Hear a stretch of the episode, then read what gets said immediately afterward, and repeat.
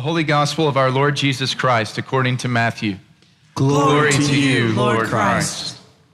Pray then like this Our Father in heaven, hallowed be your name.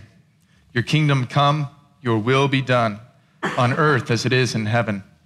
Give us this day our daily bread, and forgive us our debts, as we also have forgiven our debtors.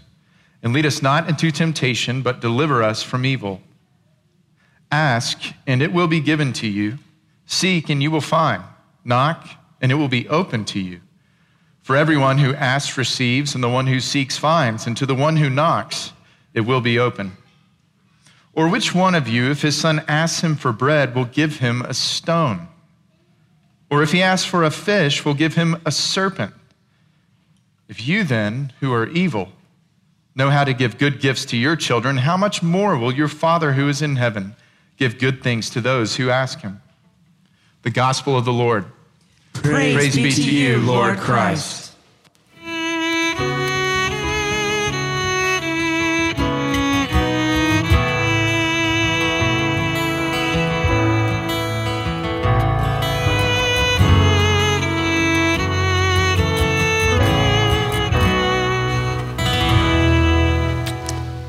Morning, everyone.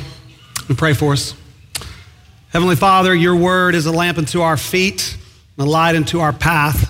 We pray that we would hide it deeply within our hearts, that we might know you and love you and follow you all the days of our lives. We pray this in Jesus' name. Amen. The film Her came out in 2014. Maybe some of you all have seen it. If it's not, it's about a lonely man played by Joaquin Phillips who's struggling to deal with the fallout of his divorce.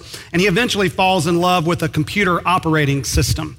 Uh, that has this alluring voice played by Scarlett Johansson. And one of the reviews at the time began by saying the premise of the film Her seems rather unlikely.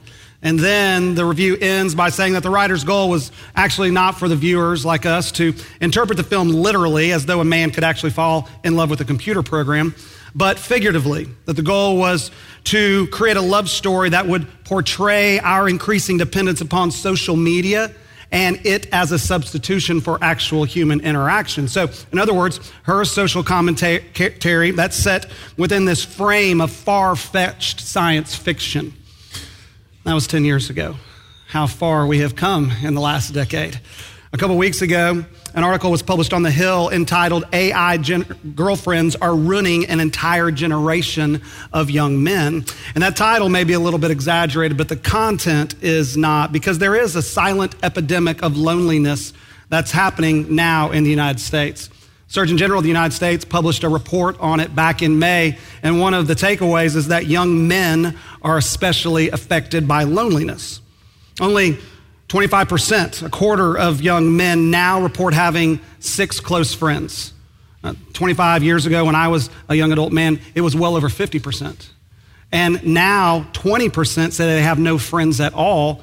And young adult men's social interaction has dropped by 20 hours per month since the pandemic. In other words, the young adult American male is not doing well, particularly socially. And according to this article, what they're, article, what they're turning to is virtual AI generated girlfriends that talk to you and attend to you and allow you to live out your fantasies through them and who learn exactly what you want and what you like, what you don't want, and what you don't like. And they can even be based upon actual people. A celebrity, for example, or maybe even a real ex girlfriend who you kind of want back, but you don't want back with all of the issues that you had between the two of you before. Now, no one get any weird ideas here, but the power is that it feels real, but it's not real. But it feels real because the AI minds your responses and learns more and more to give you exactly what you want and only what you want whenever you ask. So, what does always getting only what we ask for do to us? And is that what Jesus speaks about and promises in our gospel reading? What exactly are we saying? What are we really saying when we pray, give us this day our daily bread? So, two points this morning to continue on in our sermon series on the Lord's Prayer. One, the meaning of daily, of that word. And then number two, the analogy we need. First of all, the meaning of this word daily. It's a hard word to translate and to interpret. One commentator called it one of the most troublesome words to interpret in all of the New Testament. So, one option is what we have here in our text, which is daily, meaning every day or for the coming day, which of course makes sense, but if you notice, is a little bit redundant because we already have the word today in the line. Give us today or this day our daily bread. Why not just say, give us today our bread. You don't need the word or the adjective daily. But maybe that repetition is for emphasis, and that's Jesus' point.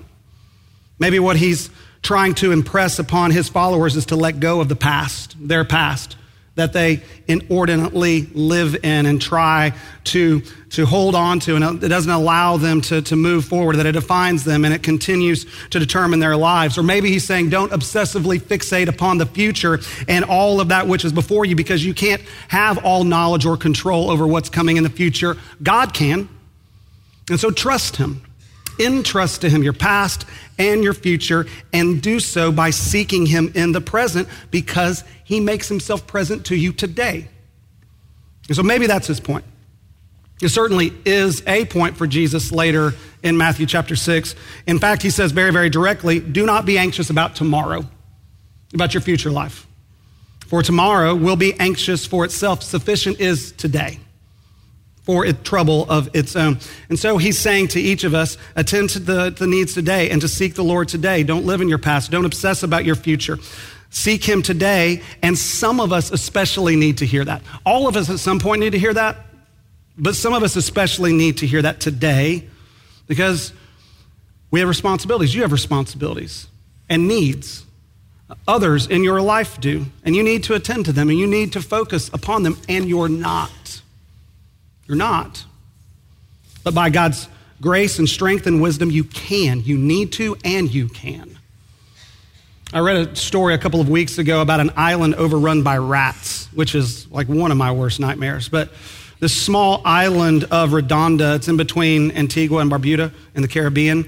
And when colonists arrived there centuries ago, it was a lush island, diverse wildlife. Especially seabirds made their home there. And with seabirds comes seabird excrement known as guano, which who knew, uh, but was a key ingredient in the 18th and 19th century in fertilizer and gunpowder. It was known as white gold. It's kind of a grandiose description. I mean, imagine, what do you do for a living? Oh, I harvest white gold. It's like, no, you collect bird poop. But, anyways, it, it made people really rich. And when they came there to Redonda, they also brought with them all these invasive species, including large black rats and then goats, which eventually, when the white gold market dried up, they left behind. And so the goats became feral and ate everything on the island, and the invasive large black rats killed all the other wildlife until there was nothing left. There was just this empty moonscape of dust and rock until a team of environmentalists showed up and started relocating the goats and killing the rats. And notice what they didn't do. They didn't obsess or dwell upon what was lost in the past. They also didn't worry about the future and how much life could be restored or how long it would take or if it was even possible. All they did day after day was just kill the rats. And they waited. And now life has returned to the island. It's become lush again, and the seabirds are back, and the beauty of the island has returned because they sought to be faithful in the troubles of today. And some of your lives are like that. All of our lives at times will be like this, but some of your lives are like that right now, overrun by something. Your own life is overrun by something, your heart is. By some sin, some vice, some anxiety, something, or your relationships are overrun, or one particular relationship is overrun, or some situation, and you're paralyzed. You're paralyzed by the guilt and regret of your past, or you're fearful for your future. And you can't imagine anything in the present actually eventually changing. And Jesus says here, it can. It can through him and with him by believing in his gospel and following after him and praying to him, praying through him to God the Father for the needs of today in order for you to be faithful today with real life, actual, tangible, daily needs. So that's one possibility. Another is to spiritualize the word and to make it primarily referring to the grace that our souls need, which the Greek word allows. So something translated like, Give us today our supernatural bread. And lots and lots of church fathers really loved this interpretation because they said, Well, Jesus is the living bread which of course you really can't argue with. That what we're supposed to pray here is for God to give us more of Jesus. And I taught our All About All Saints class, it's our membership class a few weeks ago, and I always ask not, lots of non rhetorical questions in that class. And I always tell them if I ask something biblical or theological that you don't know, all you have to do is to say what? Jesus, and you can't be wrong. Same thing here. So, of course, we're asking for Jesus and we're asking for more of Jesus. Of course, that's true. Later on in Matthew 7, Jesus says, If a son asks for a fish, will his father give him a stone? And many of you probably know that an ancient symbol of not only Christianity, but Jesus is a fish. And this is one of the passages that that is based upon. Because an ancient title of Jesus is Iesu, Christos, Theos, Huios, Soter or in English, Jesus Christ, Son of God, Savior. And you take the first letter of each of those Greek words, it spells the Greek word for fish. And so ancient interpreters saw this verse and they made the point that if you ask God the Father for Jesus, He's a good Father. He won't give you a stone, He will give you Jesus. And they emphasize that especially in regards to the Eucharist. And they taught, because it says here in the Lord's Prayer, ask for this day your daily bread. Ask for Jesus in the midst of the context of worship, and the Father will never fail you to give you Jesus if you ask and seek Him by faith. And some of you are hurting, and some of you are weary spiritually. You are struggling. Like I said, you're overrun, overwhelmed by something anger, bitterness, lust, whatever.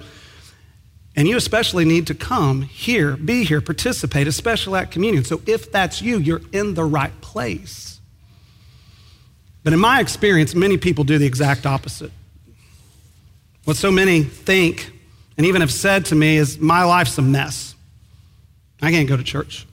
I don't really want to go to church right now. I don't want to sing. I'm ashamed. I'm sad. I don't, I don't want to sing. I don't want to see people. I don't want to talk to people. I really need to deal with this mess that I've made first. Or worse, they say, I'm not fit or I'm not worthy to come to worship, as if any of us actually ever are.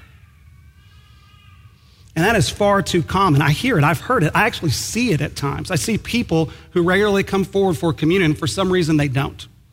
Now, there are some good reasons for not coming forward for communion. The main one is that you've done something in a relationship and created a conflict there, and you haven't done everything necessary to reconcile that relationship. You haven't gone to them and confessed and apologized and asked for forgiveness. You haven't done everything necessary or possible to restore your communion with that person. And Jesus actually says in Matthew 5, just one chapter before, go and do that first and then come to the Eucharist. But most of the time, people refrain from communion for the reasons that they actually need to come to communion and take in order to address and to sincerely ask in faith for the Father to give them Jesus in and through it. So, again, if that is you, you're in the right place. But that's not the best translation or the best meaning of the word daily here, I don't think. There's a better one. It's one that encompasses everything I've said. The actual Greek word, I'm going to nerd out on you just for a second. The actual Greek word is epousia. The root word is this word ousia that means being or, exper- or existence. Being or existence. So think about that word daily like this Give us today the bread of our existence. Give us today what we need for our existence to truly live. Or give us the bread we need today to go on living. Whatever that may be. If it's physical bread for our bodies, or if it's social bread for our relationships, or if it's spiritual bread for our own souls or our own relationship with God, whatever it is, give us that that we can go on living today. So, what is that for you? What do you need today in order to go on living? What do the people of Israel or Palestine need today to go on living? What does the newly divorced person who isn't sure how they're going to pay their bills or how they're going to deal with the crushing loneliness of their life now? What do they need? Or what does the recent immigrant who's working 12 or 15 hours cleaning houses and then going home to try to be a mother, what does she need? Or what's the spouse need whose husband or wife is in the midst of chemo or the middle school kid who sits alone at lunch, or the person who's struggling with same sex attraction is here in worship today, or the, the college student who's tried and tested everything that UT and Austin have to offer and are increasingly bored and apathetic towards life and the shallowness of their relationships. What do they need to go on living? What do you need? And are you praying for it? What we all need, at least, is an analogy. So, point two, the analogy we need. It's one that we've considered several weeks ago when I preached on our Father who art in heaven. Here in Matthew 7, you may notice that Jesus returns to this analogy of the father child relationship in order to teach us about prayer. The Lord's Prayer here in this line that we're considering, give us this day our daily bread, it's teaching us to pray. Matthew 7 teaches us how to pray in order that we might go on living. And it's this analogy here that Jesus uses is that God is like all good and wise parents who give their children good things when they ask. And that, that analogy should teach us to pray confidently. Craig touched on this a little bit last week because Matthew chapter 7, verses 7 through 11, it's really one long promise on prayer that God will give truly good things if we ask. Verse 7 says, Ask and it will be given to you. Full stop. Ask and it will be given to you. It's a promise. The Bible is filled with promises like this. Psalm 84 11, the Lord God is a sun and a shield. He bestows favor or grace and honor. No good thing does he withhold from his children. And James 1 says something different but similar. He says, Every good gift and perfect gift comes from the Father of lights, with whom there is no shifting shadow. So, Psalm 84, God loves to give good gifts. He withholds nothing good. James 1, anything good you have has come from God. In Matthew 7, Jesus says, And if you ask, you will receive. So take those together collectively, we could legitimately say that there's no truly, ultimately good thing that we've ever needed, that we've ever asked for, that God has refused to give us. Now, do you believe that that is true? You believe that that's God's posture toward you? That, that He leans in expectantly, waiting, excitedly waiting to generously and abundantly give every good gift that He has for you. Do you believe that that's what He's like? Because that's what Isaiah 65 tells us. It's talking here about the new heavens and the new earth when Jesus will come and, and, and end human history with all of the unimaginable goodness and justice and peace that God will give. And right there in the middle, it says, Before they call, I will answer. While they are yet speaking, I will hear. And that's about so much more than God's omniscience or his, his, his foreknowledge or his power or his sovereignty. It's about his heart. It's about his posture toward you. It's about his grace and his generosity that he longs to give. As if even before we begin to speak, even beginning to think about asking him, he's already giving. Or even before the words get out of our mouth, he's already saying yes. And so, do you believe like God is like that? Because I really don't think that we do. Because if we did, Jesus wouldn't do what he has to do here. He has to prove to us that God is like that by bringing up what we're like as parents. In Matthew 7 9, he says, Which one of you, if a son asks for bread, will give him a stone? In other words, which parent doesn't long to give good gifts to their child? And the answer, of course, is none. There is not a parent, a good and wise parent, that doesn't long to, to give something good to their child because our hearts are inextricably bound up with our children and their well being.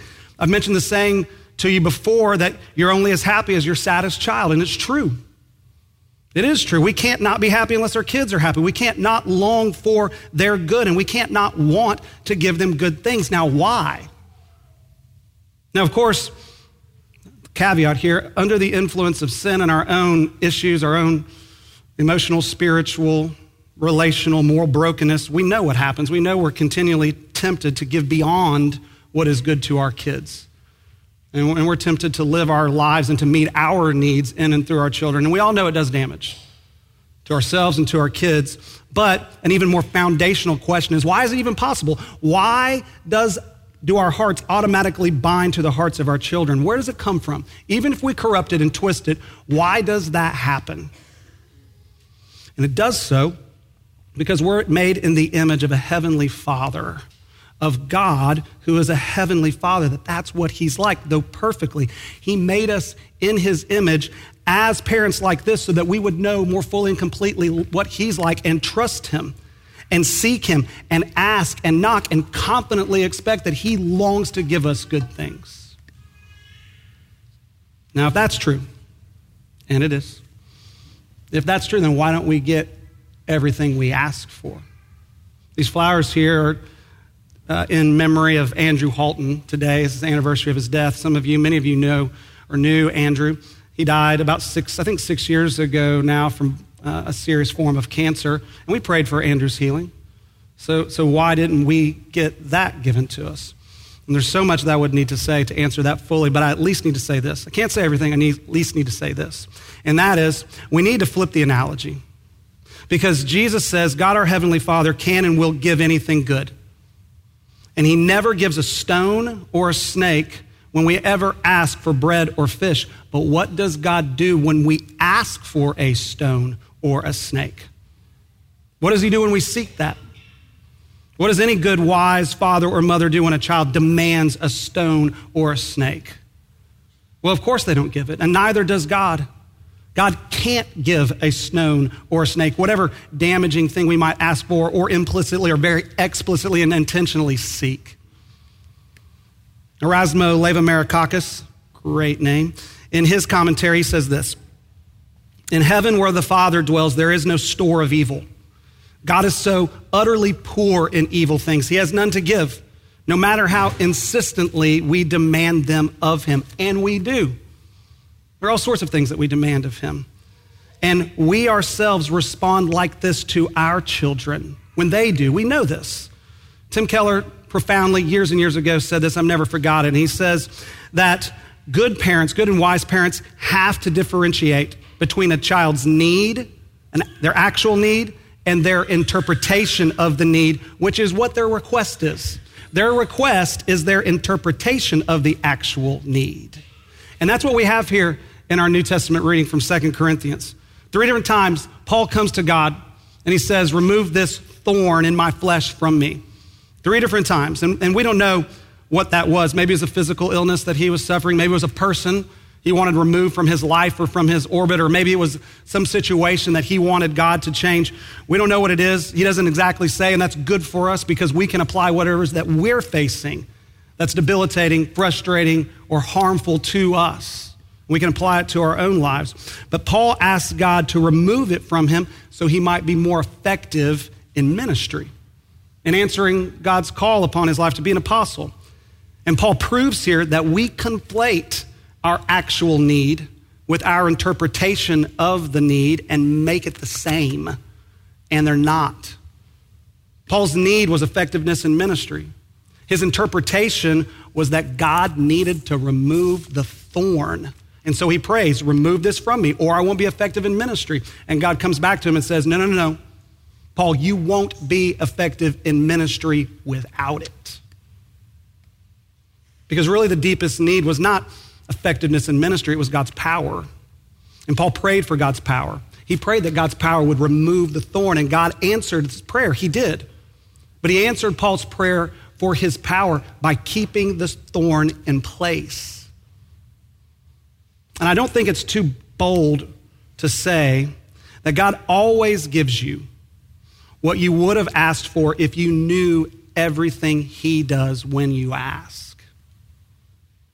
Because he always gives. And he only gives bread and fish. He never gives a stone or a snake. And that should make us confident in our petitions and in our prayers to him. And so, are you praying? And are you praying for anything big? Should give you confidence in praying big prayers. Are you praying big prayers? Like $30 million big. Seriously, can the Lord provide a $30 million sanctuary through us? Build a sanctuary in which we would worship Him now and for generations to come. It's not too big for Him, so of course we would say, yes, He can. But some of you, and I know this because I've heard this, I've, I've answered this question, you see that really big number of $30 million and you think, I can only give so very little. I can only give so very little, and, and my little gift won't help get us there, so I'm just not going to bother. I'm not going to give. Well, if all of us or a lot of us think that, then we certainly aren't going to get there. It's going to become self fulfilling prophecy, and the Lord won't give it to us, but he, he won't give it to us not because He can't perfect His power in and through weakness and smallness, but because we never really asked Him to. We never really asked Him to use what little we have in order to do something significant and believing that His power is perfected in weakness. There is no gift that's too little. There's no life that is too little. There's no thing that you are, you have to offer that is too little for God to use because God's power is perfected in weakness and in smallness in order that we and the world around us might see what it is that the Lord does and knows that He's the one doing it and not us. And that's true in everything. But in this campaign, let's give what we have to give, regardless of how big or small it may be, and let's just see if the sanctuary is the bread that we need as a church. Pray big prayers. Jesus prayed big prayers. Let this cup pass from me. He prayed the night before he was betrayed, before he went to the, to the cross. The cup, meaning the cup of God's judgment against our sin on the cross. And God the Father answered that prayer. He answered it according to Jesus' need and his ultimate desire which was to not lose the fellowship, the eternal fellowship he had with God the Father. And he answered that, but he answered it in a way that Jesus' other prayers, his later prayers, could be answered as well, including the prayer that he prayed on the cross, which was, Father, forgive them, for they know not what they do. And by the way, that's a far bigger prayer, a far bigger prayer than anything that any other person or any other group of people have ever prayed and could ever pray.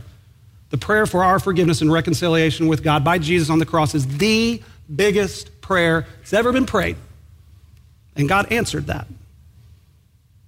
Because God loves to give generously and graciously to you, to me, and so pray Pray that God would give good things, the best things. Expect Him to, to do so in ways that you can't imagine, but it will be the way that most fully changes us and forms us into a people who know Him and love Him and follow Him and to delight in Him as well, just as He delights in us.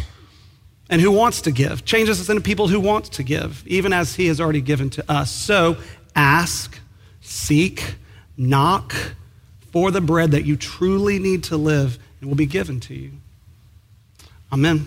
Let's pray. Heavenly Father, we do pray that you would give us this day our daily bread, that you would give us that which we need to continue to go on living even as we follow you. And so, Father, this morning, continue to do that. Continue to give us of yourself so that we might continue to be of blessing to others in this world. Do so for the honor and glory of your name, for our good, but for the good of others. We do pray. In Jesus' name, amen.